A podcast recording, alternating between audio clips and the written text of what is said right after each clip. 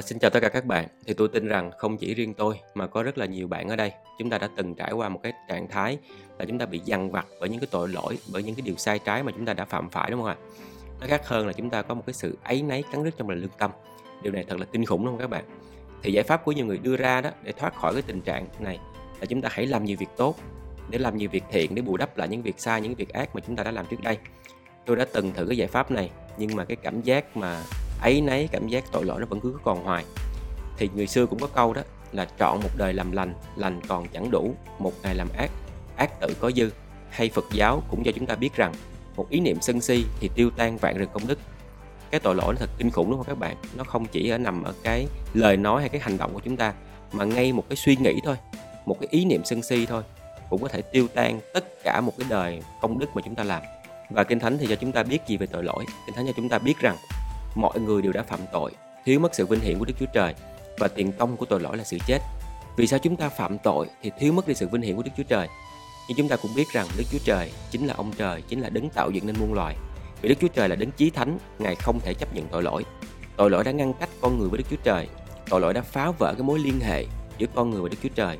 Ngài là đấng tuyệt đối công bình, Ngài sáng tạo nên muôn loài và Ngài sáng tạo nên con người chúng ta nhằm mục đích để ca ngợi Chúa, để tôn vinh Chúa vì cái sự vinh hiển của Chúa. Nhưng khi chúng ta đã chọn tội lỗi, chúng ta phạm tội, điều đó chống nghịch lại với đấng tuyệt đối công bình thì chúng ta khi chúng ta vay thì chúng ta phải trả đúng không ạ? Thì với cái tội lỗi của chúng ta thì chúng ta phải trả giá cho cái tội lỗi của chúng ta. Thì việc mà chúng ta chống nghịch lại với đấng tuyệt đối thánh khiết, tuyệt đối công bình thì nó phải là một cái hình phạt tuyệt đối đời đời, tuyệt đối kinh khủng. Đó là cái sự chết trong hồ lửa như Kinh Thánh có mô tả. Đức Chúa Trời là đấng đoán xét, Ngài là đấng công bình nhưng Ngài cũng là đấng hết lòng yêu thương chúng ta. Đức Chúa Trời Ngài đã hứa và Ngài đã sai con một của Ngài đến để chịu chết, để chuộc hết tội lỗi cho chúng ta. Để nếu chúng ta tin vào cái điều đó thì sẽ được cứu. Như trong văn chương 3 câu 16 có nói rằng Vì Đức Chúa Trời yêu thương thế gian đến nỗi đã ban con một của Ngài hầu cho hãy ai tin con ấy sẽ không bị hư mất mà có được sự sống đời đời. Vậy thì chúng ta cần phải làm gì để nhận được ân cứu rỗi của Đức Chúa Trời? Kinh Thánh cho chúng ta biết như vậy. Vậy nếu miệng ngươi xưng Đức Chúa Giêsu ra và lòng ngươi tin rằng Đức Chúa Trời đã khiến Ngài từ kẻ chết sống lại thì ngươi sẽ được cứu. Vì tin bởi trong lòng mà được sự công bình, còn bởi miệng mà làm chứng thì được sự cứu rỗi. Thì tại sao Chúa Giêsu chết lại có thể chuộc hết tội lỗi cho chúng ta? Vì Ngài chính là Thiên Chúa, Ngài đã đến thánh khiết, Ngài đã đến hoàn toàn không hề có tội lỗi. Nhưng Ngài đã chịu chết và sự chết của Ngài đã trả giá hết cho tất cả tội lỗi của tôi và của bạn. Nếu chúng ta tin nhận sự chết của Chúa Giêsu đã chuộc hết tội lỗi cho chúng ta, thì đến ngày cuối cùng khi chúng ta đứng trước tòa của Đức Chúa Trời, chúng ta được xưng công bình, nhưng không phải là sự công bình của chúng ta, không phải là những cái điều tốt mà chúng ta đã làm, chúng ta được sự công bình là nhờ vào cái sự công bình của Đức Chúa Giêsu.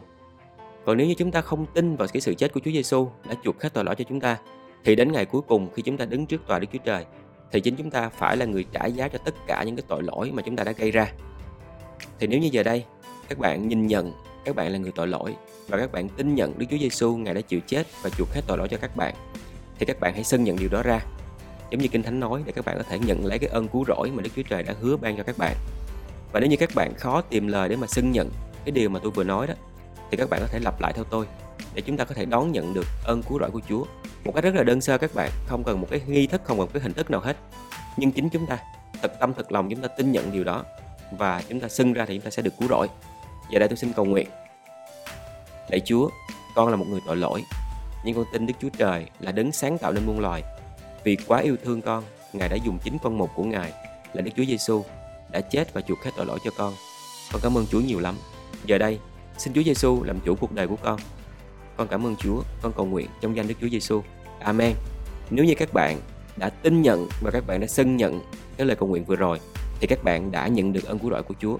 Tôi rất là vui mừng. Cảm ơn các bạn nhiều lắm và hẹn gặp lại các bạn trong cái phần tiếp theo. Xin chào và hẹn gặp lại.